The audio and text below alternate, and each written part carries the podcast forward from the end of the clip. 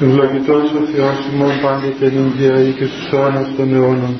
Δόξα Σύ ο Θεός ημών, δόξα Σύ Βασιλεύ Κοράνιε, παράκλητε το πνεύμα της αληθείας, ο πανταχού παρών και τα πάντα πληρών, ο θησαυρός των αγαθών και ζωής χορηγός ελθέ και σκήνωσον εν ημίν, και καθάρισον ημάς από πάσης κυλίδος και σώσον αγαθέ τας ψυχάς ημών. Αμήν. Καλησπέρα παιδιά. Καθίστε όσοι μπορεί. Όπως θυμάστε παιδιά την προηγούμενη φορά ε, είχαμε μιλήσει από την, από την κλίμακα του Αγίου Ιωάννου του Σιναήτου και είχαμε μελετήσει αυτόν τον λόγο ένα απόσπασμα από τον λόγο περί πραότητος γιατί το θέμα μας είναι σχετικά με την πραότητα βάσει του τρίτου μακαρισμού του Χριστού ο οποίος λέει ότι μακάρι είναι οι πραείς άνθρωποι και ότι θα κληρονομήσουν την γη. Και η γη βέβαια είναι η Βασιλεία του Θεού, είναι ο ίδιος ο Θεός η χάρη του Αγίου Πνεύματος. Επειδή οι πατέρες ασχολήθηκαν εις βάθος με αυτήν όλη την, την μεθοδολογία της επιτυχίας του, του ανθρώπου, της κατά Θεόν επιτυχίας, γι' αυτό λοιπόν και εμείς πάντοτε πρέπει να συμβουλευόμαστε τα έργα των πατέρων. Και έτσι είναι καλό έστω και μια ματιά να ρίξουμε το τι είπαν οι πατέρες. Ο Άγιος Ιωάννης της Κλίμακος είναι αυτός ο οποίος μίλησε όπως κι άλλοι βέβαια αλλά είναι κάπως πιο συστηματικός ε, εφόσον το έργο αυτό αναφέρεται κυρίως βέβαια σε μοναχούς, σε ασκητές χωρίς αυτό βέβαια να σημαίνει ότι ε, έχει καμιά διαφορά διότι στην Εκκλησία την Ορθόδοξο ε, δεν υπάρχει ουσιαστική διαφορά μεταξύ μοναχού και, και μη μοναχού, μοναχού και κοσμικού. Ε, η, η, πνευματικότητα είναι ίδια, τα χαρίσματα είναι τα ίδια, ο σκοπός είναι ο ίδιος, ο άνθρωπος είναι το ίδιος. Απλώς διαφέρομαι στον εξωτερικό ας πούμε τύπο το ότι ε, κανείς έχει περισσότερη δυνατότητα από πλευράς υποχρεώσεων να προχωρήσει περισσότερο στην πνευματική ζωή όσον αφορά τον μοναχισμό. Λοιπόν, λέει εδώ ο Άγιος Ιωάννης Κλίμακος ότι ε, στις καρδιές των πραέων ανθρώπων θα αναπάβεται ο Κύριος ενώ η ταραχώδης ψυχή είναι καθέδρα του διαβόλου και λέει ότι σύμφωνα με το λόγο του Κυρίου ότι οι πραείς θα κληρονομήσουν τη γη δηλαδή θα γίνουν κυριαρχοί της ενώ οι οργίλοι και οι θυμώδεις άνδρες θα εξοριστούν από την γη τους. Και λέει πιο κάτω ένα λόγο στον οποίο θα σταθούμε για να δούμε αυτή το, την, ένα, ένα τέκνο της πραότητος, ένα παράγωγο της πραότητος. Λέει λοιπόν ότι η πραΐα ψυχή είναι θρόνος της απλότητος ενώ ο νους του οργίλου ανθρώπου δημιουργός της πονηρίας δηλαδή η πραΐα ψυχή είναι, είναι αυτός ο χώρος στον οποίο γεννάται και αυξάνει και αναπαύεται η απλότητα ενώ ο νους του ανθρώπου που οργίζεται, που θυμώνει του θυμώδης, τους θυμώδους είναι δημιουργός της πονηρίας και για να πάμε να δούμε πώς τι ερμηνεύει ο Άγιος αυτό και να δούμε σήμερα τι γίνεται. Η ευθεία ψυχή συζεί με την ταπείνωση ενώ η πονηρά ψυχή είναι υπερέπτεια της υπερηφανίας. Οι ψυχές των πραέων θα γεμίσουν από γνώση και σύνεση ενώ ο νους του θυμόδους συγκατοικεί με το σκοτάδι και την άγνοια και ερμηνεύει τι είναι η απλότης. Η απλότης είναι μία συνήθεια και συμπεριφορά της ψυχής απίκυλη που δεν κινείται σε κανέναν κακό λογισμό.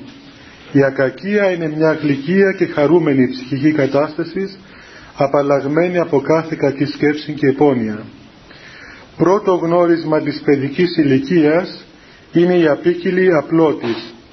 Όσον την είχε αυτήν ο Αδάμ δεν αντίκρισε στον εαυτό του ούτε ψυχική γυμνότητα ούτε σωματική ασχημοσύνη.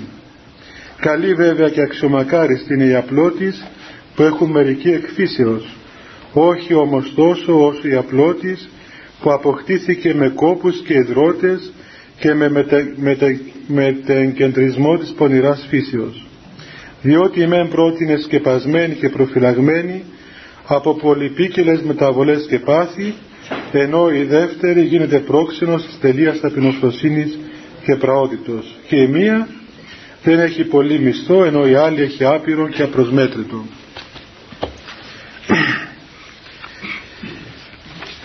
Εδώ ο Άγιος Ιωάννης παιδιά όπως ακούσατε ανοίγει ένα, ένα δρόμο έτσι μέσα στην ψυχή του ανθρώπου και λέει ότι η πραότητα γεννάει αυτήν την απλότητα.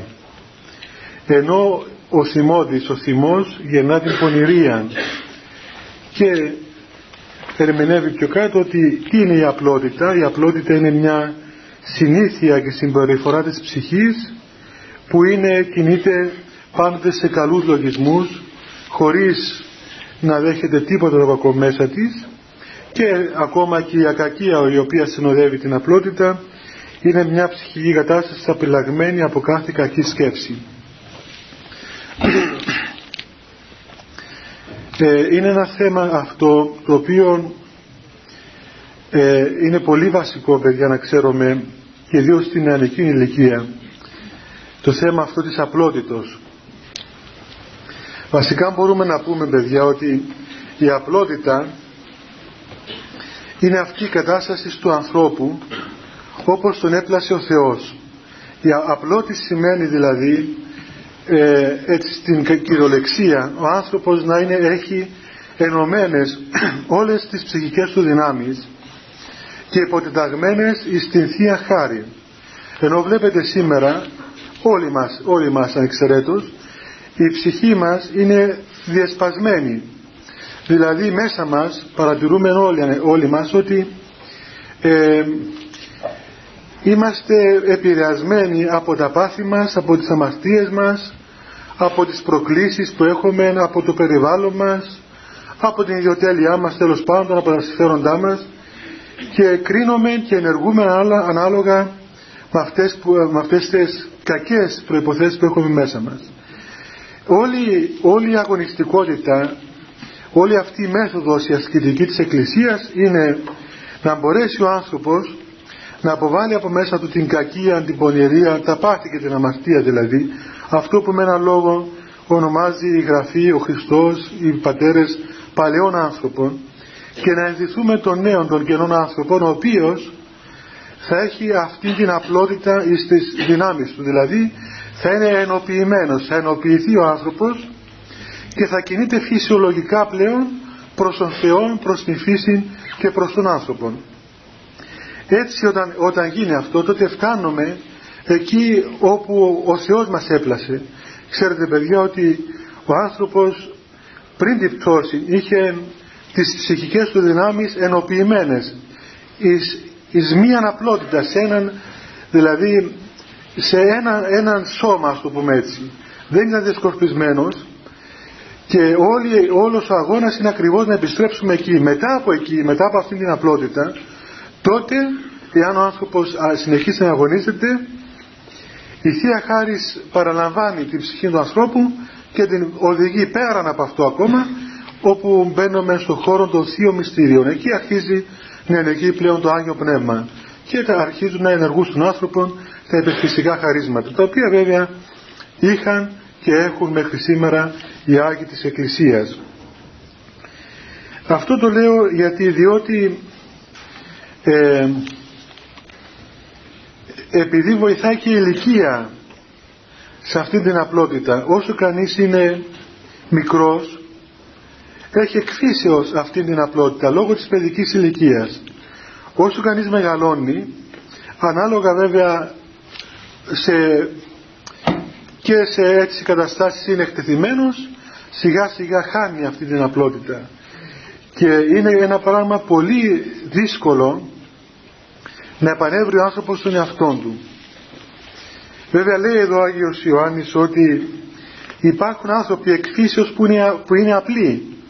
Όταν λέμε απλή παιδιά δεν εννοούμε όπως το εννοούμε σήμερα που λέμε ότι ξέρω εγώ αυτό το παιδί είναι απλό παιδί επειδή φοράει απλά ρούχα και ας πούμε τρόπον την δεν ε, βάζει ας πούμε διάφορα πράγματα να αλλάξει την εμφάνισή του, ας πούμε. Ε, κάπως έτσι δεν το εννοείται όταν λέμε απλώς. Ε, στην πνευματική ορολογία η απλότητα είναι κάτι περισσότερο, δηλαδή είναι ο άνθρωπος ο οποίος μέσα στη ψυχή του δεν κινείται εύκολα η κακία, η πονηρία.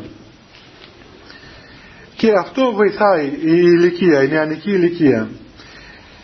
Δυστυχώς σήμερα με όλες αυτές τις προκλήσεις που έχουμε γίνεται αυτό το οποίο έγινε και τον, την, στην πτώση. Αν θυμάστε τότε ε, λέει η Παλαιά Διαθήκη ότι όταν, όταν το ζεύγος των πρωτοπλάστων εγεύθηκαν τον καρπό της παρακοής τότε εγνώρισαν ε, το καλό και το κακό δηλαδή έλαβαν πήραν πλέον από αυτόν το καλό και το κακό ενώ πριν ήσαν σαν μικρά παιδιά. Δεν είχαν πήραν εμπειρία του κακού. Να πει κανείς τώρα ότι δεν είναι καλύτερα να τα γνωρίσουμε να γνωρίσουμε το καλό από το κακό. Είναι, είναι καλύτερα να μην το ξέρουμε. Αυτή η γνώση που λέει η Γραφή δεν είναι μια γνώση θεωρητική παιδιά όπως γνωρίζουμε ξέρω εγώ ότι αυτό πράγμα είναι φωτιά, αυτό είναι τραπέζι, το άλλο είναι ας πούμε γυαλί, είναι πέτρα. Είναι γνώση εμπειρική.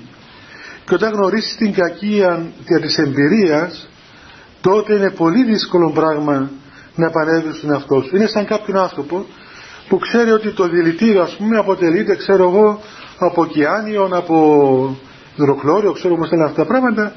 Κάθε ένα μπουκάλι στο δηλητήριο έχει αυτά τα συστατικά μέσα τόσα της εκατό. Το ξέρει θεωρητικά. Το βλέπει εκεί ας πούμε το δηλητήριο, ξέρει το χρώμα του, ξέρει τα πάντα, ότι μόλις το, το πάρεις θα πεθάνεις, ξέρει όλες τις ιδιότητες. Αυτό είναι γνώσεις, ας το πούμε θεωρητική. Η γνώση, η, η πραγματική όπως εννοεί η γραφή είναι να πιάσεις ένα, ένα μπουκάλι δεν το πιείς. Θα το γνωρίσεις βέβαια, αλλά και θα πεθάνεις ταυτόχρονα. Δεν, δεν, θα, δεν θα ζήσεις πίνοντας το δηλητήριο. Το ίδιο συμβαίνει και με την κακία και με την αμαρτία. Εάν την αμαρτία θελήσει να την γνωρίσει ο άνθρωπος εμπειρικά, τότε το αποτέλεσμα θα είναι τραγικό. Δεν ξέρουμε καταρχάς εάν θα βγει από μέσα. Και μετά αυτό το αποδεικνύει παιδιά η καθημερινή πείρα όλων μας. Διότι όλοι μας ανεξαιρέτως λίγο πολύ ο κάθε ένας ανάλογα με την κατάστασή του και τα μέτρα του και τον τόπο που βρίσκεται έχουμε πικράν πήραν από την γεύση της αμαρτίας. Οπότε ξέρουμε πολύ καλά ότι η αμαρτία όταν επιτελεστεί στον άνθρωπο δεν βγαίνει εύκολα από μέσα του. Είναι ένα πράγμα το οποίο φυτεύεται μέσα στον άνθρωπο πάρα πολύ βαθιά. Και είναι μακάριος ο άνθρωπος ο οποίος πράγματι δεν εγνώρισε την αμαρτία υπ' αυτήν της τη μορφή. Διότι να πούμε ότι το αντίθετο της απλότητας είναι ακριβώς αυτή η γεύση της αμαρτίας η εμπειρική γεύση της αμαρτίας η οποία είναι διάσπασης του ανθρωπίνου προσώπου είναι η πονηρία είναι η γνώση της πονηρίας ε,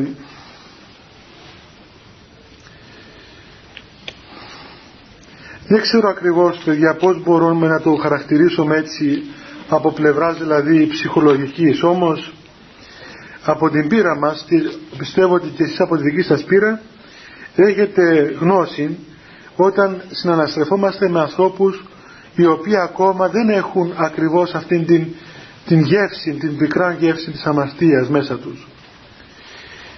Ε, να σας πω κάτι το οποίο έχω καταλάβει και εγώ έτσι μερικές φορές.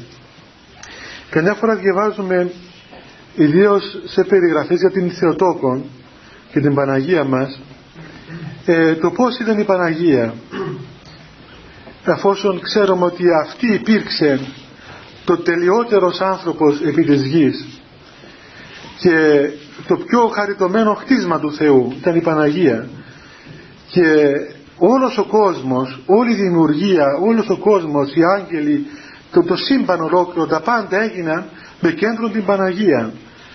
Γι' αυτό τιμάται τόσο πολύ στην Εκκλησία η Παναγία μας. Και οι πατέρες λένε ότι η Παναγία ουδέποτε δέχτηκε στην καρδία της ακάθαρτων λογισμών όχι μόνο δεν εδέχθηκαν αλλά ούτε, ούτε παρήγαγε η ίδια η ψυχή της ε, κάτι το ακάθαρτο, το μολυσμένο και προσευχόμαστε κι εμείς στη Θεία Λειτουργία και στις προσευχές μας να μας καθαρίσει ο Θεός από παντός μολυσμού σαρκός και πνεύματος ώστε να είμαστε ακατάκριτοι όταν στεκόμαστε ενώπιον του Θεού. Και λέει κανείς δεν ρωτάτε μα πως ήταν τέλος πάντων δηλαδή αυτός ο άνθρωπος, αυτή η κοπέλα έτσι η Θεοτόκος, η Παναγία η οποία βέβαια εμείς ακούμε Παναγία, Θεοτόκον και τα λοιπά και νο, μπορεί να νομίζουμε στη φαντασία μας ότι ήταν κάτι το εξωκόσμιο. Ήταν ένας άνθρωπος η Παναγία, μια κοπέλα όπως όλες οι κοπέλες του κόσμου. Εξωτερικά δεν είχε τίποτα το οποίο διέφερε από, από μια γυναίκα. Όμως είχε αυτή την ψυχική ωραιότητα η οποία υπερεύαινε ακόμα και τους αγγέλους. Και αυτό ψάλλουμε και λέμε ότι η Παναγία είναι τη μειωτέρα των χερουβίμ και ενδοξωτέρα των Σεραφείμ ε, και διαρωτόμαστε πως είναι δυνατόν αυτή η ψυχή αυτής της κοπέλας ε, τόσο δηλαδή καθαρή και στήρα προς το κακόν τελείως ε, αρνητική προς το κακόν. Καμιά φορά σπάνια βέβαια δυστυχώς σπάνια όμως να ομολογήσουμε ότι αυτό το πράγμα φαίνεται ότι υπάρχει εντονότερα στη γυναικεία φύση. Δηλαδή ε, κατά αναλογία βέβαια ποιος μπορεί να σταθεί μπροστά στην Παναγία ας πούμε. Αλλά είναι δυνατόν και βλέπουμε ότι λόγω του πώς να πούμε έτσι είναι μέσα στη δημιουργία των πραγμάτων του, του, του ανθρώπου ε, υπάρχει στην γυναικεία φύση στις κοπέλες δηλαδή αυτή η, η κατάστασης της απλότητος, της αθότητος. Βέβαια όσο είναι αμέτωχη αμαρτίας. Ε, και εγώ ομολογώ παιδιά ότι από, το, από την πείρα στο μυστήριο της εξομολόγησης είδα πράγματι πολλές ψυχές από κοπέλες οι οποίες πράγματι είναι, έχουν ας πούμε μία τέτοια καθαρότητα στην, στην, στην ουσία των ψυχών τους δηλαδή που και ένας απλός λογισμός ο οποίος θεωρείται ας πούμε όχι καλός μπορεί να τραυματίσει, να πληγώσει να, να, να ταράξει αυτή την ψυχή της κοπέλας αυτής ενώ όχι λογισμός αλλά πράξεις ενεργουμένη πάλι και πολλά και σε μια ψυχή άλλου ανθρώπου δεν λέει τίποτα. Ε, το ίδιο συμβαίνει βέβαια και στα αγόρια δεν είναι μόνο οι κοπέλες αλλά φαίνεται ότι στις κοπέλες υπάρχει κάτι που βοηθά εκφύσεως ε, διότι είναι πλασμένες από το Θεό να γίνουν μητέρες. Ξέρω μήπως επειδή δεν έχουν και πολύ ας πούμε έχουν πιο πολύ καρδιά δηλαδή ε, πιο πολύ συναισθήματα πιο πολύ καρδιά πάντως καμιά φορά ε, καταλαβαίνει κανείς πράγματι καταλαβαίνει κανείς τι σημαίνει αυτό που μιλούμε για την Παναγία στις ψυχές αυτών των, των, των μικρών γυναικών ας πούμε, των κοπέλων αυτών. Και ταυτόχρονα βλέπει ο άνθρωπος όταν αυτή η ψυχή ας πούμε η γυναικεία ψυχή η, η, η άπλαστος, η αμέτωχος αμαρτίας ε, μπει μέσα στο χώρο της αμαρτίας και αρχίσει να, να κινείται εκεί ας πούμε τότε που μπορεί να φτάσει. Τότε αυτή όλη η απλότης και αυτή όλη η, η ορότητα ας πούμε της ψυχής τότε γίνεται πραγματικά κάτι το φρικιαστικό. Όσο εύκολα ε, είναι, όσο, όσο τρυφερότητα και ε, ε, ευπλαστότητα έχει ας πούμε γυναικεία ψυχή εάν πει μέσα στον χώρο της αμαρτίας πράγματι εκεί υπάρχει τέτοια διάστροφη που βλέπετε λένε ας πούμε ότι δεν υπάρχει ή μάλλον στο πω στα αρχαία μήπως δεν το καταλάβετε ε, λέει ένας, ε, ένας Άγιος της Εκκλησίας ουδέν θηρίων εφάμιλων γυναικός πονηράς καταλάβατε; Ε, στα αγγλικά να το πούμε δεν υπάρχει λέει κανένα θηρίο στον κόσμο το οποίο μπορεί να να, πώς να, πούμε, να μπει στο ίδιο μέτρο, να είναι φάμιλο με μια πονηρή γυναίκα. Γιατί το λέει αυτό; Αυτό δείχνει, όχι για να κατηγορήσει γυναίκες παιδιά, διότι ε, δεν είναι για να κατηγορήσουν, απλώς τι δείχνει; Όπως από το ένα μέτρο δηλαδή βοηθάει η απλότητα και η, η μη μετοχή στην αμαρτία σε αυτή την ωραιότητα της φύσεως τόσο εξ αντιθέτου όταν, όταν η αμαρτία φτάνει μέχρι σε, σε βαθύτατον όριο διαστροφής.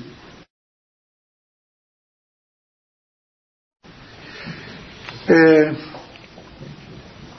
γι' αυτό οι παλιοί άνθρωποι, σας το είπα και άλλη φορά, αλλά το λέμε συχνά παιδιά και να το καταλάβετε επειδή είστε νέοι, γι' αυτό και οι παλιοί άνθρωποι έδιναν πολύ σημασία πάρα πολύ σημασία στην ηθική, να πούμε, ας το πούμε έτσι εντός εισαγωγικών, αν και λέξεις ηθική με αυτήν την έννοια δεν έχει χώρο έτσι στους πατέρες, αλλά στην ηθική καθαρότητα, ε, διότι ακριβώς ένα πράγμα που επιτελείται στον άνθρωπο δεν επιτελείται μόνο στο σώμα του ανθρώπου, αλλά πιάνει ολόκληρον τον άνθρωπο και συγχωρεί μέχρι το βάθος του είναι του, δηλαδή διαστρέφει την ψυχή του, διαστρέφει τα πάντα του. Και όπως ένα μωρό όπως λέει εδώ για τον Αδάμ Άγιος Ιωάννης ο της Κλίμακος ο Αδάμ ήταν γυμνός στον παράδεισο και δεν είχε αίσθηση της γυμνότητός του όπως ένα μωρό μικρό. Μπορεί να είναι, να είναι γυμνό να μην φοράει τα ρούχα του δεν έχει καμία πονηρία καμία αίσθηση ξέρω εγώ κακού τίποτα το, το οποίο το κινεί τέλος πάντων εις επιθυμίες και οτιδήποτε άλλο. Διότι βλέπει τα πάντα με μια απλότητα ε, όταν μεγαλώσει αυτό το μωρό τότε βλέπει άλλος πως τα πράγματα και άλλος πως ακόμα και τη γυμνότητά του την πρώην γυμνότητα την παιδική. Γιατί άλλαξε άλλαξε ο τρόπος με τον οποίο βλέπει τα πράγματα. Το ίδιο συμβαίνει και στους ανθρώπους. Όσο ο άνθρωπος είναι απλούς και αμέτωχος αμαρτίας τότε μπορεί να βλέπει καθαρά τον άλλον άνθρωπο να βλέπει καθαρά να άπτεται καθαρά τον, τον, τον, της φύσεως, της κτήσεως του ανθρώπου να, να μετέχει, να κοινωνεί καθαρά με τους άλλους να επικοινωνεί εύκολα και σωστά με τον άλλον άνθρωπο. Ενώ βλέπετε όταν προχωρήσει ο άνθρωπος μετά στην κακία ή στην αμαρτία τότε αλλάζουν τα πάντα μέσα του.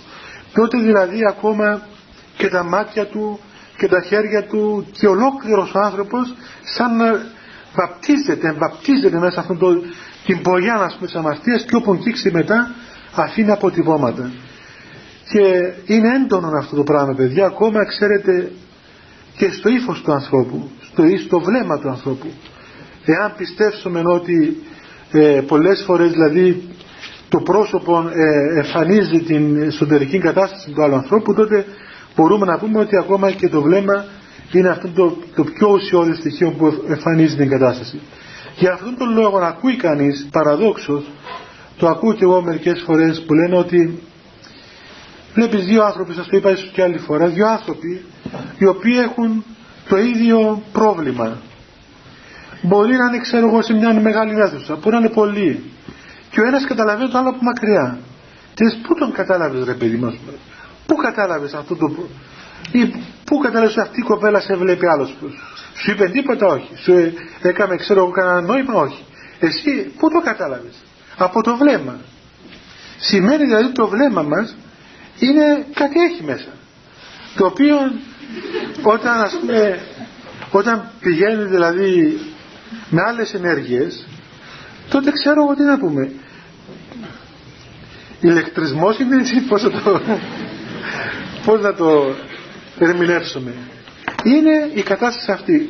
Γι' αυτό ξέρετε παιδιά, δεν ξέρω, ε, εάν δείτε παλαιούς ανθρώπους γεροντάκια τώρα αν υπάρχουν τέτοια γεροντάκια στην Κύπρο, ε, εγώ θυμάμαι γεροντάκια μοναχούς, οι οποίοι ήταν μεγάλοι άνθρωποι, 80 χρονών και 90, και έβλεπες σε αυτά τα πρόσωπα των ανθρώπων αυτό το παιδικό βλέμμα και κοιτούσαν ας πούμε το πιο εσχρό θέαμα με μια παιδική απλότητα. Και δεν καταλάβαιναν τίποτε. Τίποτε. Και όλα, όλα, όλα κινούνται μέσα σε καλούς λογισμούς. Θυμάμαι ένα, ένα γεροντάκι, ένα γέρο Αρτέμιο από τη Μονή Γρηγορίου, ο οποίος πήγε στον Πειραιά να βρει κάποιο, κάποιους, ε, κάποιες δουλειές ή κάποιους συγγενείς του τέλος πάντων όταν ήταν νεότερος βέβαια σχετικά νεότερος τέλος πάντων εκεί αυτό το γεροντάκι περιέπεσε σε μια περιπέτεια διότι κάποια γυναίκα εκεί τον είδε που περιφέρονται κάπου να βρει να μείνει ξέρω εγώ με κάποιες δουλειές του. Οπότε αυτή με κακό λογισμό ας πούμε ήταν γυναίκα έτσι ελευθερίων ηθών πως λέγονται. Ελευθέρων. Ελευθέρων ηθών και δεσμών. Ε, αδεσμεύτων δεσμών. Λοιπόν και θεώρησε καλό να φωνάξει τον, τον μοναχόν αυτόν εκεί στο σπίτι της που έμενε. Α, το φώναξε αυτός δεν πονηρεύτηκε τίποτα. Του είπε πάτερ ορίστε θέλει κάπου να μείνει λέει ναι λέει έλα στο σπίτι μου ευχαρίστως πήγε αυτός. Απλός άνθρωπος κουρασμένος ε, πήγε ξέρω εγώ φαίνεται αυτή ε, από ό,τι έλεγε μετά είδε γιατί είχε μια μεγάλη μεταστροφή λέω και το όνομα του μοναχού γιατί πέθανε τώρα ε, το είπε η ίδια η γυναίκα αυτή η κυρία ε, πήγε να ξεκουραστεί και έβαλε στοίχημα με κάποιες άλλες συναδέλφους της εκεί ότι θα ε, είχε ας πούμε ε, προχωρήσει σε σχέση με τον μοναχόν αυτόν. Το γεροντάκι και ξεκουράστηκε καμιά ώρα ο πάντερ αυτός σηκώστηκε να κάνει την ακολουθία του. Τον εσπερινό και άρχισε στο δωμάτιο να κάνει κουμποσχήνη. Οπότε χτύπησε την πόρτα αυτή, χτύπησε την πόρτα, αυτός ήρθε μέσα από το Άγιον Όρος ε, και είχε πάει χρόνια ας πούμε εκεί. Λέει για να μην λέει διευκόν των Αγίων Πατέρων κανένας δαιμόνιο θα είναι οπότε σε, στο μοναστήρια στα μοναστήρια παιδιά όταν, όταν θα, θα μπούμε σε, δηλαδή να χτυπήσουμε την πόρτα να μπούμε σε ένα δωμάτιο κάποιου άλλου. Ας, δεν πάμε στα δωμάτια ο ένας άλλο αλλά τέλος πάντων εάν χρειαστεί να μπούμε κάπου να χτυπήσουμε δεν χτυπούμε και μπαίνουμε. Χτυπούμε και λέμε μία ευχή. Ή το πρωί ξέρω εγώ αυτούς που χτυπάει τις πόρτες για να ξυπνήσουν οι μοναχοί. Ε, λέει μια ευχή αυτή. Η ευχή είναι διευχών των Αγίων Πατέρων ημών. Κύριε Ιησού Χριστέ ο Θεός ελέησουν ημάς. Και απαντάει άλλος αμή και το αμή σημαίνει περάστε πως το λένε ορίστε περάστε και περνάει μέσα αν δεν πει αμή σημαίνει δεν είναι δεν θα περάσεις δεν ακούσε δεν είναι μέσα κτλ οπότε σου λέει για να μην λέει διευχών των Αγίων αυτή απ' έξω Όποιος χτυπάει δεν θα είναι άνθρωπος, θα είναι δαίμονας, θα είναι κάτι. Μόνο αυτός δεν μπορεί να πει διευκόν τον Αγίο. Οπότε δεν απαντούσε. Ε, ξαναχτυπούσε, ξαναχτυπούσε. Εκείνη ή κλειδωμένος στο στην πόρτα. Και κύριε λέει, σου λέει, τι χτυπάει αυτό το δαιμόνιο να παίξει. Ε, Μόλις χτυπούσε, αυτό λέει αμήν. Αυτή άκουγε ένα αμήν απ' έξω. Και όσο αυτή η κλειδαρότρυπα λέει, λειτουργία, κάνει αυτός μέσα. Και λέει αμήν, αμήν. Κοιτά την κλειδαρότρυπα, έβλεπε τον μοναχό και είναι μετάνοιες. Λέει σε καμιά ώρα, τελειώσει η μετάνοια, να δούμε τι θα γίνει. Πάει, ξαναχτυπάει την πόρτα, ε, ήταν στο κρεβάτι, είχε τελειώσει ο ασπνοσπερινός, πήγε να ξεκουραστεί, σηκωνόταν πάνω αμήν και συνέχισε μετάνοια. Για δύο ώρες όλη νύχτα χτυπούσε πόρτα, έλεγε να μην, να ρωτήσουν Θεός. Τέλος πάντων, άλλη μέρα το πρωί, ε, τέλειωσε η υπόθεση με τα αμήν και τα χτυπήματα, ε, ξημέρωσε Θεός, βγήκε ο μοναχός να, να φύγει. Ε, υποχαιρέτησαν την γυναίκα, ευχαριστώ πάρα πολύ. Βγήκε συνέντησε τους άλλους τους μοναχούς. Λέει, πού έμεινες πάτε χτες; Λέει, τι να σας πω πατέρες, είμαι σε μια πολύ ευλαβική γυναίκα. Διότι μόλις καταλάβει λέει καημέ ότι εγώ πήγαινα να κοιμηθώ, αυτή με ξυπνούσε κάνω προσευχή.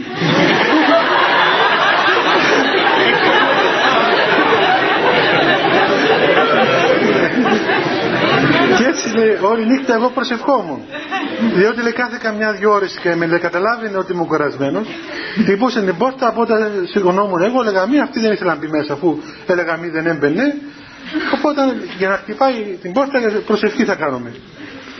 Και έτσι λοιπόν με τον καλό λογισμό, δεν, δεν έκαμε βέβαια ότι έπεσε σε αμαρτία, αλλά και αυτή η κυρία μετά ας πούμε άλλαξε τρόπο ζωής και έγινε και αυτή πολύ καλή και πιστή χριστιανή και είχε έτσι και αυτή οσιακό θάνατο και έλεγε το γεγονός αυτό δηλαδή που αυτή η, η απλότητα αυτού του ανθρώπου έσωσε, έσωσε την ψυχή αυτή. Τέτοια παραδείγματα είναι πάρα πολλά παιδιά και φαίνεται, αποδεικνύεται δηλαδή ότι αυτό που πολλές φορές φοβούμαστε όλοι ότι ε, αν είμαστε απλοί ή ξέρω εγώ ταπεινοί ή απονήρευτοι θα μας εκμεταλλεύονται οι άλλοι. Και το, το, το λέμε δηλαδή καλά πάτερα θα με εκμεταλλεύονται δηλαδή ότι θέλουν να μου κάνουν. Δεν λειτουργούν τα πράγματα έτσι παιδιά. Να ξέρετε ότι όπως λέει ο Χριστός εδώ ότι ο πράος άνθρωπος θα κληρονομήσει την γη θα την δώσει ο Θεός την γη αυτή. Και τελικά αυτός που έχει σπαθιά και μαχαίρια και όπλα αυτός δεν θα κληρονομήσει τίποτα διότι όταν τα παίρνει έτσι τα πράγματα θα χάσει την εκείνα που έχει. Πρώτα απ' όλα θα χάσει τον εαυτό του. Και μετά και οτιδήποτε κατακτάται με το θυμό και με την οργή τότε δεν βγαίνει, δεν βγαίνει πουθενά. Ε, και ακόμα και κάτι άλλο. Εάν καταλάβουμε καλά ποιος είναι ο σκοπός μας σε αυτόν τον κόσμο και ποιο νόημα έχει η ζωή μας τότε δεν θα διστάσουμε και να, και να μας κορυδεύσουν δεν πειράζει να μας κορυδεύσουν ή τέλος πάντων και να μας χλέψουν και να μας κάνουν οτιδήποτε. Σκοπός είναι πως εμείς θα μπορέσουμε δι' αυτών των πραγμάτων να αποκτήσουμε αυτήν τη χάρη της Βασιλείας του Θεού της αιώνιας.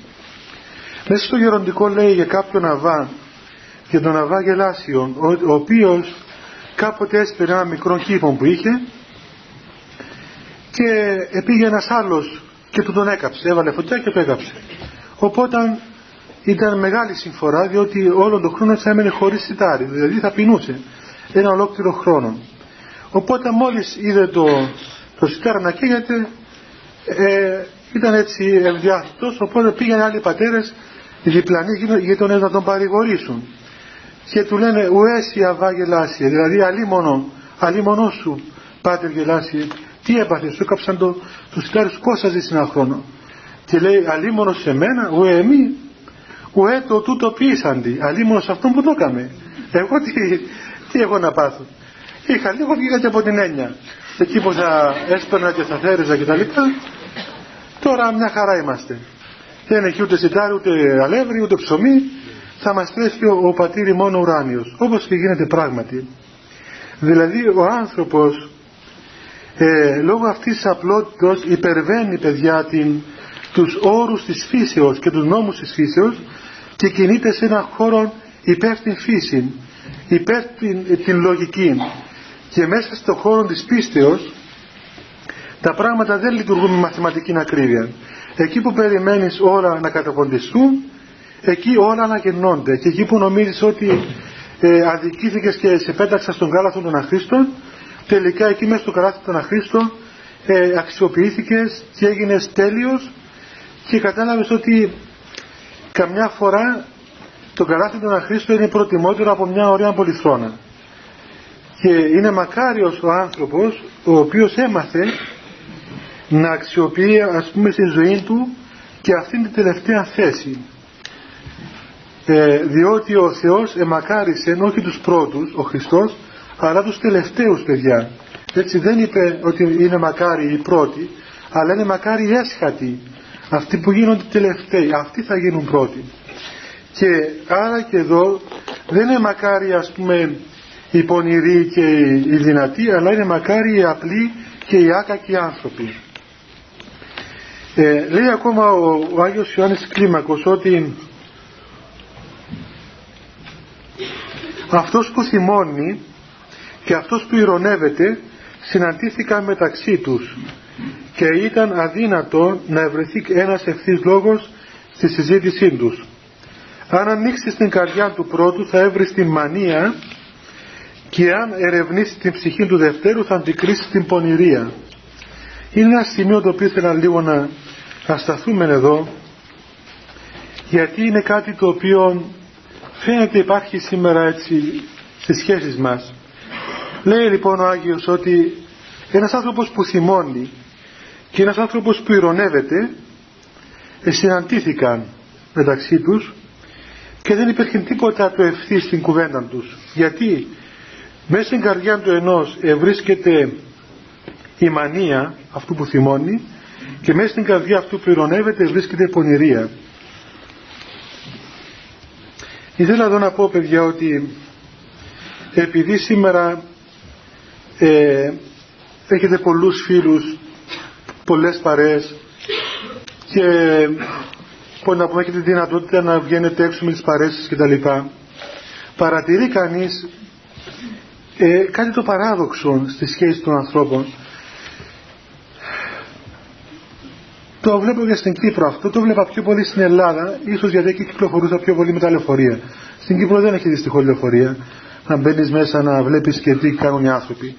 Στα λεωφορεία της Ελλάδος είναι μια πολύ ωραία ευκαιρία να βλέπεις εκεί που τους πιάνουν τα νεύρα, που φωνάζουν, ας πούμε, που σε βρίζουν. Ναι, λίγο να τον πατήσεις, που θα σε... Ε, μια μέρα στο λεωφορείο κάποιος πατούσε κάποια κυρία και αυτή νόμιζε ότι εγώ την πατούσα και έβρεζε εμένα ενώ ήταν άλλο το πόδι ας πούμε που την πατούσε. Είναι, είναι οι άνθρωποι πολύ...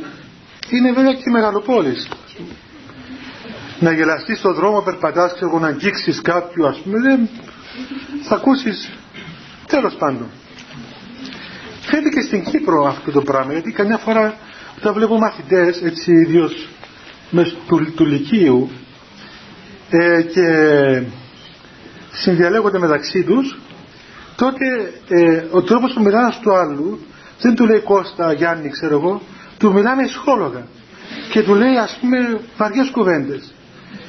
Δηλαδή τέτοιες βαριές κουβέντες ένας του άλλου θυμούμε, συγγνώμη που θα το πω αυτό παιδιά, θυμούμε στο Άγιον Όρος τα μουλάρια που τα μουλάρια, τα γεωρίτικα μουλάρια όταν θέλαν να παίξουν το ένα με το άλλο, το ένα με το άλλο αρχίσαν κάτι κλωτσές ένας του άλλου δηλαδή μέχρι σέματος κάτι πολύ δυνατά ζώα αφού λένε ότι μια μια κλωτσιά ενός μουλαριού είναι δύο τόνια ας πούμε.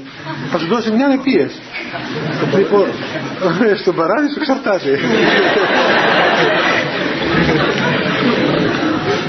Εμένα μου έδωσε πάντως μια φορά ένας, ένα μια και...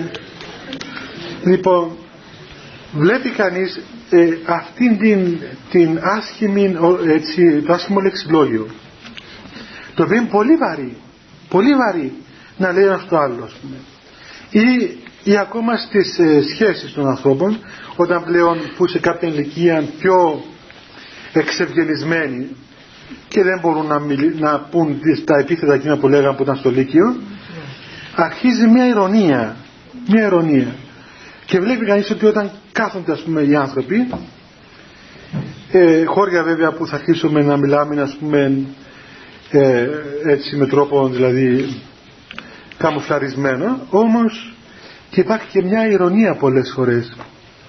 Και αυτή η ηρωνία είναι αυτό που σκοτώνει τις ψυχές των ευαίσθητων ανθρώπων.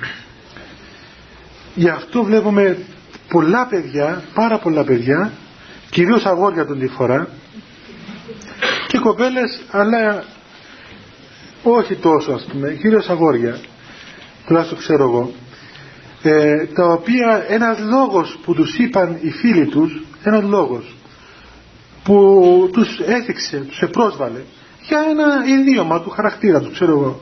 Αυτό το πράγμα ήταν δυνατό να τους βοηθήσει σε τέτοια ψυχολογικά συμπλέγματα και σε τέτοια απόγνωση πολλές φορές που δεν βγαίνουν από μέσα με τίποτα και είναι δυνατόν να αρρωστήσει ο άνθρωπος από έναν ειρωνικό λόγο Γι' αυτό είναι πολύ σοβαρό πράγμα, είναι πάρα πολύ σοβαρό πράγμα. Πρέπει να είστε πολύ προσεκτικοί και να είστε και εσείς πολύ προσεκτικοί να μην ηρωνεύεστε ένα τον άλλο.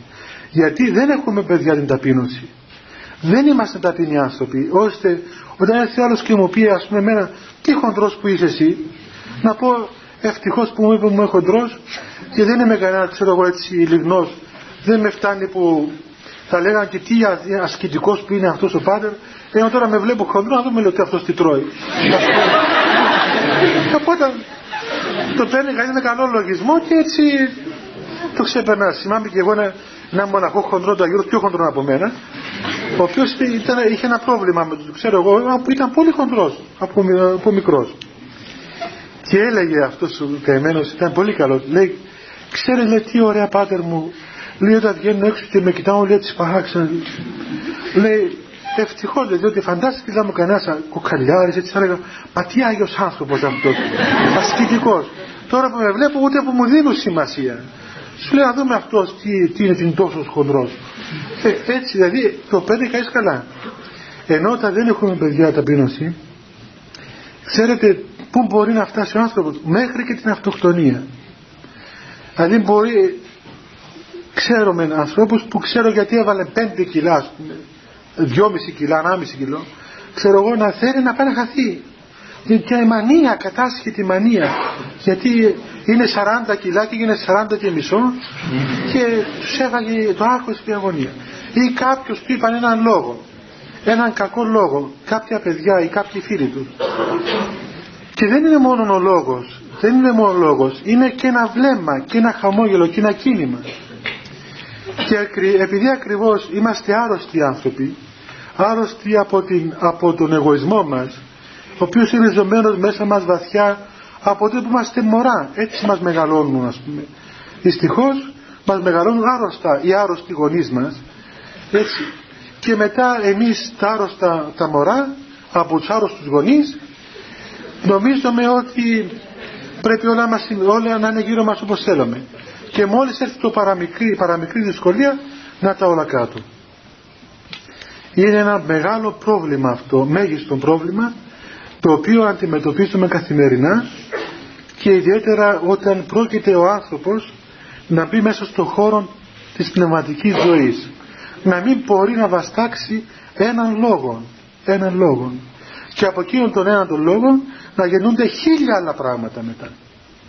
Ενώ είναι τόσο απλό να επιστρέψει ο άνθρωπος στην ταπείνωση και να βάζει καλούς λογισμούς, να μάθει να βάζει καλούς λογισμούς.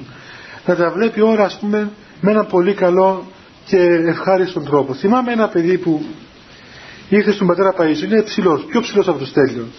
Ναι, ήταν πολύ ψηλός. Οπότε τον κοροϊδεύαν οι άλλοι στο σχολείο. Και αυτός ήταν πολύ ευαίσθητο παιδί, δεν το παίρνει ας πούμε έτσι λίγο αυτό ε, και έπαθε κατάθλιψη. Δεν μπορούσε να. Ε, ήθελε συνέχεια να κάθοντα γιατί μόλις σηκώνονταν και τους όλοι έτσι ας πούμε πάνω. Οπότε ήθελε να καθιστώ να μην φαίνεται το ύψος του. Ήρθε στο γέροντα και ε, ο γέροντας. Πώς είναι, τι γίνεται ρε παλικάρι, ας πούμε, και έτσι, ένα κοντός. Ε, δεν βλέπεις, του λέει γέροντα, τι χάλια, ας πούμε. Ε, τι χάλια. Λέει, πόσο ύψος λέει να έχω. Ε, πόσο ύψος δεν του λέει, Λέει είμαι τόσο ας πούμε. Του λέει κοίταξε να είσαι πολύ ευτυχισμένος που τώρα δεν έχουμε βασιλιά διότι η Φρυδερίκη έψανε τους ψηλούς για σωματοφύλακες. Οπότε αν είσαι τον καιρό της Φρυδερίκης θα είσαι στη βασιλική φρουρά. Και άρχισε να του λέει του παιδιού ας πούμε να έχει καλούς λογισμούς και έτσι θεραπεύτηκε δηλαδή δεχόμενος καλούς λογισμούς και ευχαριστώντας τον Θεό ύστερα είδε ότι αυτό το πράγμα ήταν όμορφος και καλός έτσι όπως ήταν. Και ήταν δηλαδή όλη αυτή η κατάσταση μέσα του ήταν διότι εδέχτηκε αυτόν τον ηρωνικό λόγο σε κάποια περίοδο της ζωής του μέσα σε μεγάλη ευαισθησία. Και αυτό συμβαίνει και στο στρατό. Πολλά παιδιά πάνε στο στρατό, βλέπετε σε εκείνη την, την πώς να τη χαρακτηρίσει κανείς ας πούμε την βαρβαρότητα του στρατού τι να την πω, την απελευθέρωση της κτηνοδίας τι, πώς να τη χαρακτηρίσει κανείς ένα πράγμα δηλαδή πραγματικά θέλει μεγάλη μελέτη αυτή η υπόθεση των στρατών. Ε, όλοι, σαν να απελευθερώνεται όλη, όλη, όλη η βαρβαρότητα του ανθρώπου παράξενο φαινόμενο. Ε, ε, ένα λόγο να, να πει κάποιος δύο-τρία λόγια τέτοια βάρβαρα και σκληρά πάει ο άλλος άνθρωπος. Ε, ή θα το ρίξει στην αναισθησία ή αν είναι το παιδί είμαστε παιδιά ποτέ κανέναν από αγαθήν συνείδηση. Δέστε και ερευνήστε όλοι σας, όλοι μας και εγώ και εσείς τον εαυτό σας να δούμε ότι όποτε ειρωνευτήκαμε τον αδελφό μας δίπλα δεν είχαμε καλό σκοπό. Δυστυχώς ο σκοπός μας ήταν κακός, ήταν πονηρός ο σκοπός και αυτό είχε και κακά αποτελέσματα και γι' αυτό ε, όταν και εμάς κάποιος μας ειρωνεύεται δεν μπορούμε να το βαστάξουμε διότι και εμείς δεν έχουμε εξίσου απλότητα τέτοια πνευματική η οποία μπορεί να μας βοηθήσει να ξεπεράσουμε αυτή την κατάσταση.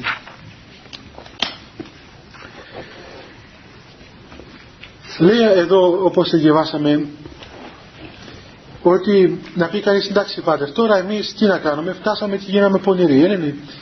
Ε, κάναμε ξέρω εγώ χίλια δυο πράγματα πονηρέψαμε. Τώρα τι θα γίνει. Τι θα γίνει; Δεν θα γίνει τίποτα το ιδιαίτερο.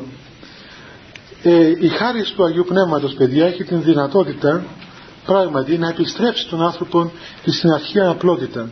Αλίμονα δεν το κάνει ο Θεός αυτό. Έτσι δεν υπάρχει ε, περιθώριο ο άνθρωπος να απελπιστεί διότι έχασε την απλότητα την αθωότητά του. Μόνο χρειάζεται δύο πράγματα να κάνει. Πρώτον όσο μπορεί να αρνηθεί την αμαρτία να αρνηθεί την, την εμπειρία της αμαρτίας. Και δεύτερον να μπει μες στον χώρο των πνευματικών και ιδιαίτερα τον χώρο της προσευχής. Η προσευχή είναι αυτή η οποία θα το μεταγγίσει μέσα του αυτήν τη χάρη του Αγίου Πνεύματος που θα θεραπεύσει τις ψυχικές του δυνάμεις. Και λέει ο Άγιος Ιωάννης ότι είναι πιο μακάριος και πιο, πιο ευλογημένος από τον Θεό ο άνθρωπος ο οποίος ε, παρόλο που ε, δεν είναι εκφύσεως απλούς δεν είναι μες στη φύση του να έχει την απλότητα αυτή εν τούτης έκαμε πολύ κόπο και πολλούς υδρότες και την απέκτησε. Ε, λέει μέσω γεροντικό για έναν Αβά, τον Αβάμωνα ότι όταν έγινε επίσκοπος και ε, πήγαινε εκεί τότε έτσι συνήθιζαν ας πούμε οι χριστιανοί δεν πήγαιναν στα δικαστήρια ε, εκρίνονταν από τους επισκόπους κυρίως στις διάφορες υποθέσεις τους. Και τέλος πάντων ε, κάποια γυναίκα έμεινε έγκυος παράνομα ίσως να ήταν ελεύθερη δεν ξέρω τι θυμάμαι πως λέει το, το βιβλίο.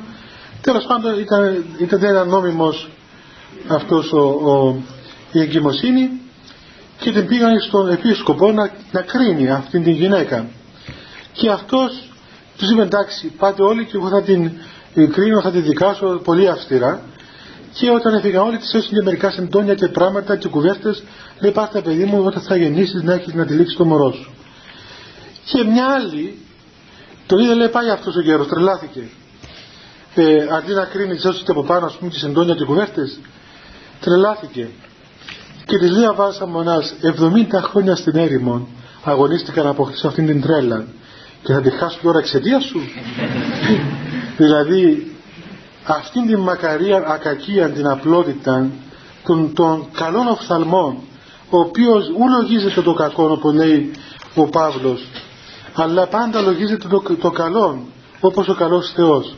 Και ανατέλει τον ήλιο επί δικαίους και αδίκους ε, μέσα από πολλούς αγώνες κατορθώθηκε ώστε ακριβώς το μεν γεγονός να το γνωρίζουν οι Άγιοι, το γεγονός της αμαρτίας, όμως τη, τη γεύση, την πείραν, την έκταση εμπειρικά να την αποδιώκουν από την ψυχή τους για να μην γεύονται αυτό το πράγμα. Έτσι μπορεί ο άνθρωπος όταν έρχεται παιδιά σε αντιμέτωπος με την κακία του κόσμου όταν ας πούμε εργάζεται και βλέπει τους άλλους να τους κάφτουν τον λάκκοντο ας πούμε βλέπει τους άλλους να τον θέλουν να αποσκελίσουν ότι του κάνουν συνέχεια πλεκτάνει να, τον, να το φάνε, να τον διώξουν, να κάνουν.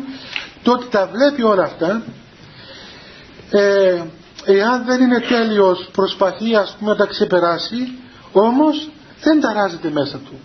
Δεν ανταποδίδει το κακό δεν ταράζεται τίποτα. Έχει μια ειρήνη και αυτή η ειρήνη το βοηθά ώστε να κάνει και σωστά βήματα.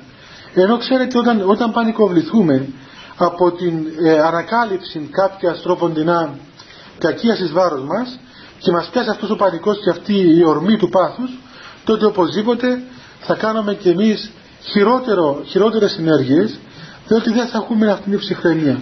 Χώρια που καμιά φορά είμαστε δυστυχώς τόσο πολύ άρρωστοι που συνέχεια ε, ε, είμαστε κατά φαντασία καταδιωκόμενοι. Κατά φαντασία καταδιωκόμενοι, αδικούμενοι μη κατανοούμενοι ξέρω εγώ στερούμενοι εμείς είμαστε ξέρω εγώ πάντοτε τα αιώνια θύματα της κακίας και της πονηρίας των άλλων ανθρώπων και εμείς πάντα υποχωρούμε και όλος πάντα δεν υποχωρεί αυτά τα πράγματα πώς να πούμε αν τα εξετάσουμε τις πιο πολλές φορές είναι, είναι κατά φαντασία ασθένειες Δεν είναι έτσι τα πράγματα. Ούτε ο άλλος άνθρωπος είναι δαίμονας. Και ο άλλος άνθρωπος άνθρωπος είναι. Δεν είναι δυνατόν. Και θηρίο να ήταν, κάποια στιγμή τέλος πάντων θα βρίσκες το κουμπί του θηρίου, βλέπετε και τα λιοντάρια και αυτά, έχουν ένα κουμπί και τα, υπάρχουν άνθρωποι που τα δαμάζουν. Πόσο μάλλον έναν άνθρωπο, ένα, μια κατάσταση. Πρέπει να μάθουμε παιδιά μέσα από αυτήν την, την απλότητα και την ταπείνωση και την ακακία και την, το απονήρευτο να διερχόμαστε τις ημέρες μας πολύ ευχάριστα. Όταν, όταν ακούς... Τι ακούμε τώρα; Τηλέφωνο; Καλά. Κανένα δεν και απαντήσω. Μπορεί να είναι κανένα γιατρό. ναι, χειρουργείο. Ναι. Όταν, όταν είναι ανάγκη. Ε, όταν ακούμε τον άνθρωπο που δυσκολεύεται ή εμείς παιδιά να ξέρετε όταν εσείς δυσκολεύεστε σε ένα περιβάλλον ε, τότε πρέπει να διαρωτηθείτε εάν τελικά φταίει το περιβάλλον ή φταίμε εμείς ήδη.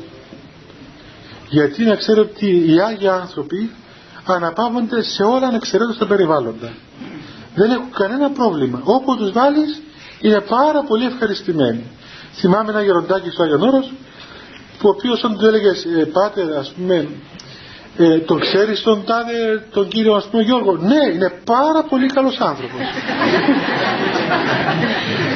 Και μετά όταν γέρασε ακόμα λίγο είναι πάρα πολύ καλός μα πάρα πολύ καλός δηλαδή ανέλαβε αυτός κάποτε να συστήσει ας πούμε ε, κάποια παιδιά να παντρευτούν κάποια κοπέλες ξέρω εγώ. Ήταν ε, και είπε μη στενοχωρήσετε παιδιά εγώ ξέρω τις κοπέλες θα πάω να συστήσω θα σας συστήσω όλους οπότε πήγε εκεί πήγε στο σπίτι ε, πάτε ξέρετε τον Κώστα το ξέρω είναι πάρα πολύ καλό παιδί. Που δεν είχε ιδέα βέβαια ποιος ήταν δεν ξέρω. Οπότε στο τέλος της μπέρδεψε. Δεν μπορούσε να καταλάβει ποιος, ποιος τη θέλει πια να πούμε. Οπότε λέει παιδιά κοιτάξτε είστε όλοι πάρα πολύ καλά διαλέξτε το καθένα στον άλλο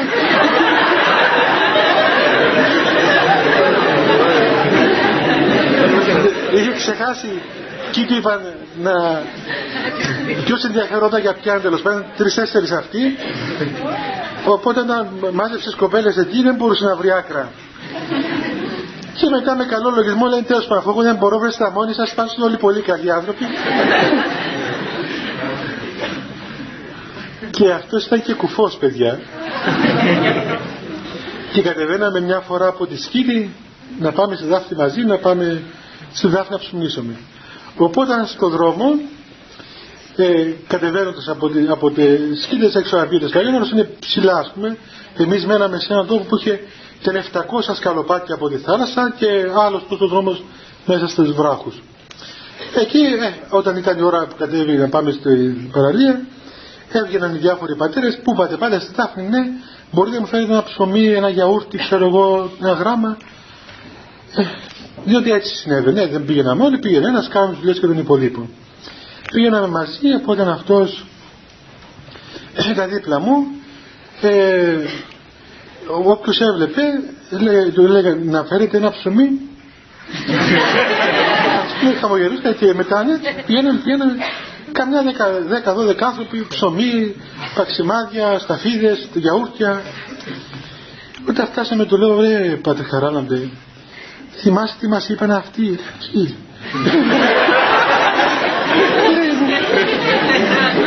Του λέω οι πατέρες, τι παραγγελίες μας έδωσαν; Όχι λέει ευλογείτε μας έλεγα. Πήγαμε, δεν φέραμε τίποτα. Φτάσαμε, επιστρέψαμε, μόλις ερχόμαστε, λέει, συγγνώμη πατέρες, αλλά ξέχασα να βάλουν μπαταρίες. Το ακουστικά δεν ακούσαμε τίποτα. Είναι παιδιά, είναι μεγάλο πράγμα για απλότητα. Ούτε αγχώθηκε, ούτε είπε ρε παιδάκι μου τώρα που θα έρθω πίσω θα με παρεξηγήσουν ή θα στενοχωρηθούν ή θα τον πιάσει το αλίμονο, ξέρω εγώ τι θα πούν τώρα. Τίποτε. Με μία παιδική από τα πήγαμε, ήρθαμε. Όποιους έβλεπε τους χαμογελούσε, τους υποκλεινόταν. Αυτά τους εξήγησε και για την μπαταρία που δεν είχε το ακουστικό και έτσι τέλειωσε την υπόθεση. Και τέλειωσε και η ώρα ε, μαζί με την υπόθεση. Τι; Έχουμε... παραπέντε; Εντάξει και παραπέντε. Πάντως παιδιά έτσι μάθετε, μάθετε να ελευθερωθείτε. Αυτή είναι πραγματική ελευθερία παιδιά. Η οποία, η οποία ελευθερία γυρνάται από τον Θεό και οδεύει προς τον Θεό γιατί η, ελευθερία η οποία νομίζουμε ότι γεννάται από την αμαρτία τελικά τι μας κάνει, μας κάνει άρρωστους. Και απόδειξη ότι δεν, δεν ενωνόμαστε ε, εγώ κάτι που, που λέω πάντοτε και σας το είπα και εσάς λέω τουλάχιστον μακάρι, μακάρι η αμαρτία να ένωνε τους ανθρώπους και τους έκανε αγαπημένους. Και τους έκανε ξέρω εγώ να είναι ασμένωμένοι με πολύ αγάπη. Αφού όλη μέρα αμαρτάνουν και κάνουν τα πάντα ελεύθερα. Και τέλος πάντων σήμερα δεν υπάρχει φραγμός τις θέλεις κάνεις ας πούμε. ε, λίγο πολύ ότι επιθυμείς το κάνεις. Και η, ελευθερία της, ε, της βούλησης είναι ας πούμε δεδομένο. Όμως βλέπουμε ότι παρόλα τα αυτά δεν υπάρχει αυτή η αγάπη. Ούτε ακόμα και μέσα σε σχέσεις των ανθρώπων.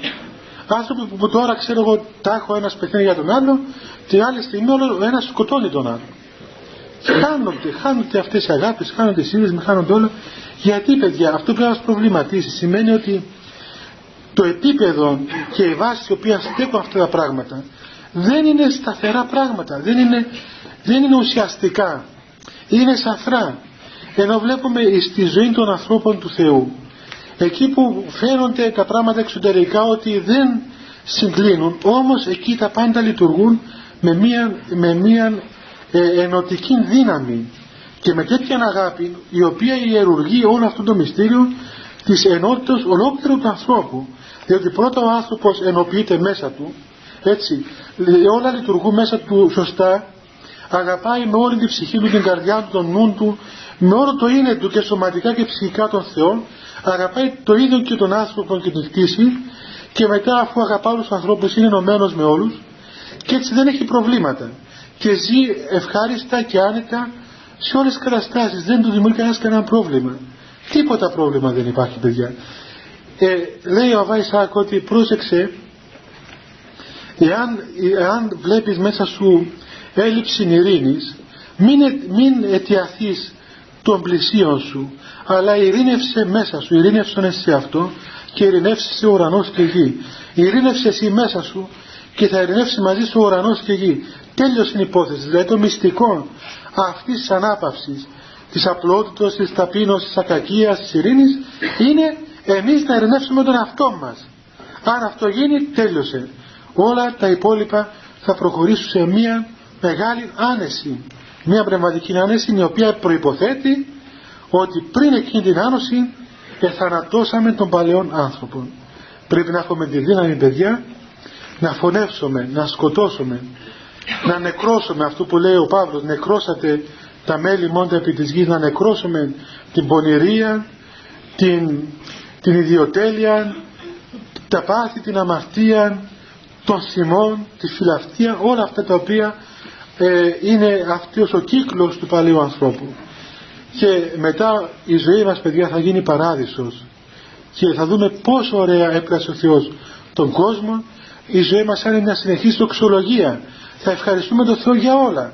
Για όλα, για τους ανθρώπους για τους γύρω μας, για τους γείτονές μας για τους προσταμένους μας, για τα πάντα. Δεν θα υπάρχει κάτι το οποίο θα, θα πούμε ότι βρε παιδί μου και αυτό το πράγμα που βρίσκεται τώρα στα πόδια μου. Και για τις μεγάλες ασθένειες και για τις μεγάλες δοκιμασίες θα λέμε πάντοτε δόξα ο Θεός με όλη μας την καρδιά γιατί θα βιώνουμε αυτή την κατάσταση της δοξολογίας η οποία είναι πολύ βασικό και ζήσετε νέα παιδιά και θα προχωρήσετε στη ζωή σας και θα συναντήσετε πολλές δυσκολίες και όλα εξαρτώνται με τι μάτια έχετε αν έχετε μάτια πνευματικά θα βλέπετε όλα, όλα ωραία και πνευματικά εάν τα μάτια παιδιά είναι ε, μάτια ας πούμε ανθρώπινα τότε παντού θα βλέπουμε κακίες και πονηρίες και ε, επίβουλους και η ζωή μας θα είναι κόλασης αντί να είναι παράδεισος για να συνεχίσει και στον άλλον τον αιώνιο παράδεισο. Θες να πείτε τίποτα παιδιά; Ναι. Ε, σήκω μόνο πάνω. Είχα μια τσάντα εγώ, πού πήγε. Και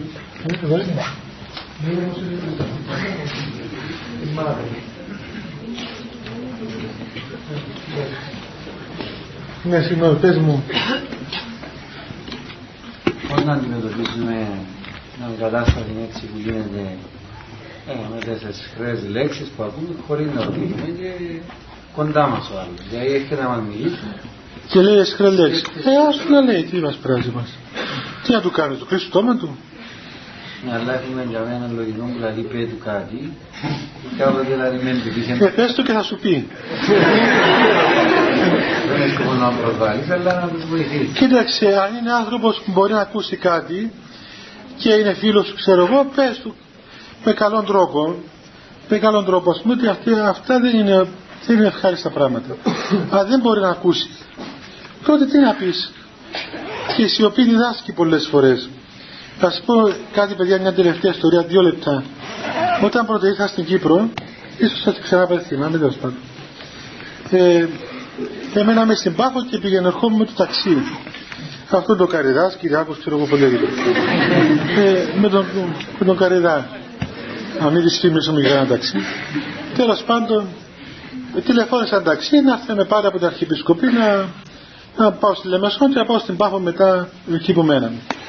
Ήταν πρώτος χρόνος στην Κύπρο.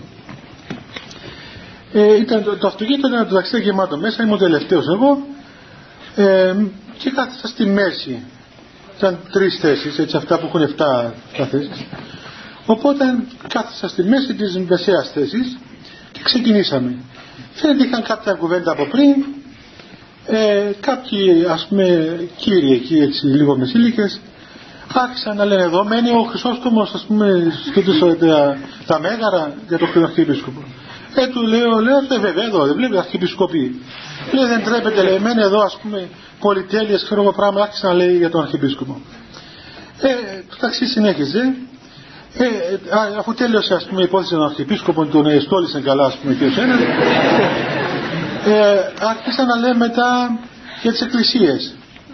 Οι εκκλησίες που έχουν χρυσάκια που έχουν αυτά και που κάνουν εκείνα και που κάνουν τα άλλα και πηγαίναμε. Μετά άρχισαν τους παπάδες. Οι παπάδες, οι ψεύτες, οι κλέφτες οι απατεώνες ας πούμε αυτοί πηγαίναμε, πηγαίναμε. Μετά πήγαμε και στο Θεό. Δεν υπάρχει τίποτα, ούτε Θεός ούτε τίποτα. ε, όλα αυτά είναι, είναι ψευκές ας πούμε και παραμύθια, αφού οι παπάδες ε, είναι τέτοιοι. Φτάσαμε σχεδόν εκεί που είναι το Σταυροβούνι. Σε μια στιγμή εγώ δεν έλεγα τίποτα, τίποτα τίποτα απολύτως. Ε, ε, μιλούσα. Λέει ένας αφού είπαν, είπαν, είπαν, δεν είναι. Λέει του ταξιτζή, δεν μου λες λέει αυτός ο παπάς είναι Έλληνας.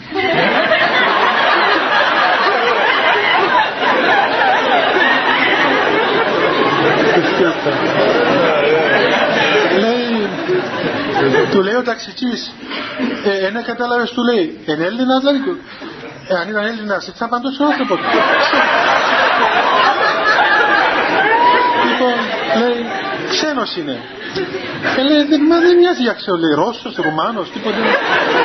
λέει, λέει, όχι, λέει, όχι δεν, δεν είναι Ρουμάνος και Ρώσος, Μάλλον λέει είναι από την Συρία λέει. Έχει λέει Άραβες που είναι σαν εμάς.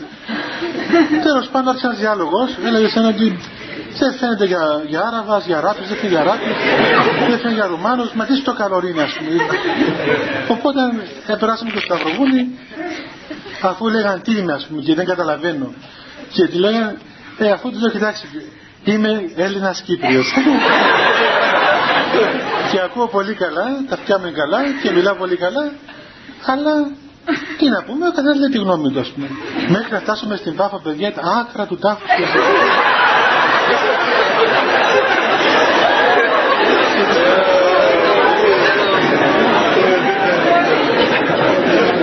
Κάναμε την κομποσχήνη μέχρι να φτάσουμε ούτε λέξη. Οπότε να ξέρετε παιδιά ότι πολλές φορές, γιατί το λέω αυτό, πολλές φορές η σιωπή διδάσκει πιο πολλά από τα λόγια μας και όταν σιωπούμε μιλά και ο Θεός μετά βέβαια εντάξει αν μπορούμε να πούμε κάτι από το περιβάλλον καλό και μπορούμε να πούμε βέβαια καμιά φορά οι άνθρωποι από άγνοια ενώ είναι καλές ψυχές και καλοί άνθρωποι από άγνοια μπορεί να κάνουν πράγματα που δεν το καταλαβαίνουν εκείνο με καλό τρόπο χωρίς να τον πληγώσουμε να του πούμε γιατί κοιτάξτε, δεν είναι όρο πράγμα, ρε παιδί μας, με αυτές τις εκφράσεις. Να μιλάς του φίλου, να του λες τέτοιε λέξει, μα τι είναι αυτά τα πράγματα. Είναι βαρβαρότητα. Ή να μιλάς της μάνας σου, τη έτσι του πατέρας σου, του αδερφού σου. Το καταλαβαίνει αμέσως. Αν τον άλλος η καλή διάθεση το καταλαβαίνει. Άμα δεν έχει καλή διάθεση, τότε θα εισπράξει και εσύ αυτά τα οποία έλεγε προηγουμένως υπό άλλη έκδοση. ναι. Καλά, παιδιά, κάνουμε προσευχή. Ε; Άλλη φορά συνομική. Χριστέ το φως του αληθινών του φωτίζουν και αγιάζουν πάντα άνθρωπο ερχόμενο στον κόσμο σημειωθεί το εφημάς το φως του προσώπου σου είναι αυτό ψώμεθα φως του απρόσιτον και κατεύθυνον τα διαβήματα ημών προς εργασία των εντολών σου πρεσβείες της Παναχάντου του Μητρός και πάντως των Αγίων Αμήν Διευχών των Αγίων Πατέρων ημών Κύριε Σου Χριστέ ο Θεός ελέησον ημάς Αμήν. Παιδιά η επόμενη φορά θα είναι στις 14 Απριλίου. Θα είναι και η τελευταία φορά πριν το Πάσχα. Ε, θα έχουμε και εξομολόγηση. Όσοι δεν προλάβετε παιδιά να εξομολογηθείτε. Μην μείνετε έτσι να πάτε στους πνευματικούς των ενωριών σας, στις πόλεις σας. Όλοι οι ιερείς είναι πάρα πολύ καλοί και καλύτεροι από εμάς και θα βρείτε ας πούμε πολλή ανταπόκριση διότι εγώ δεν, με, με το λίγο χρόνο που έχουμε δεν μπορώ να μου και πολλά πράγματα. Λοιπόν στο καλό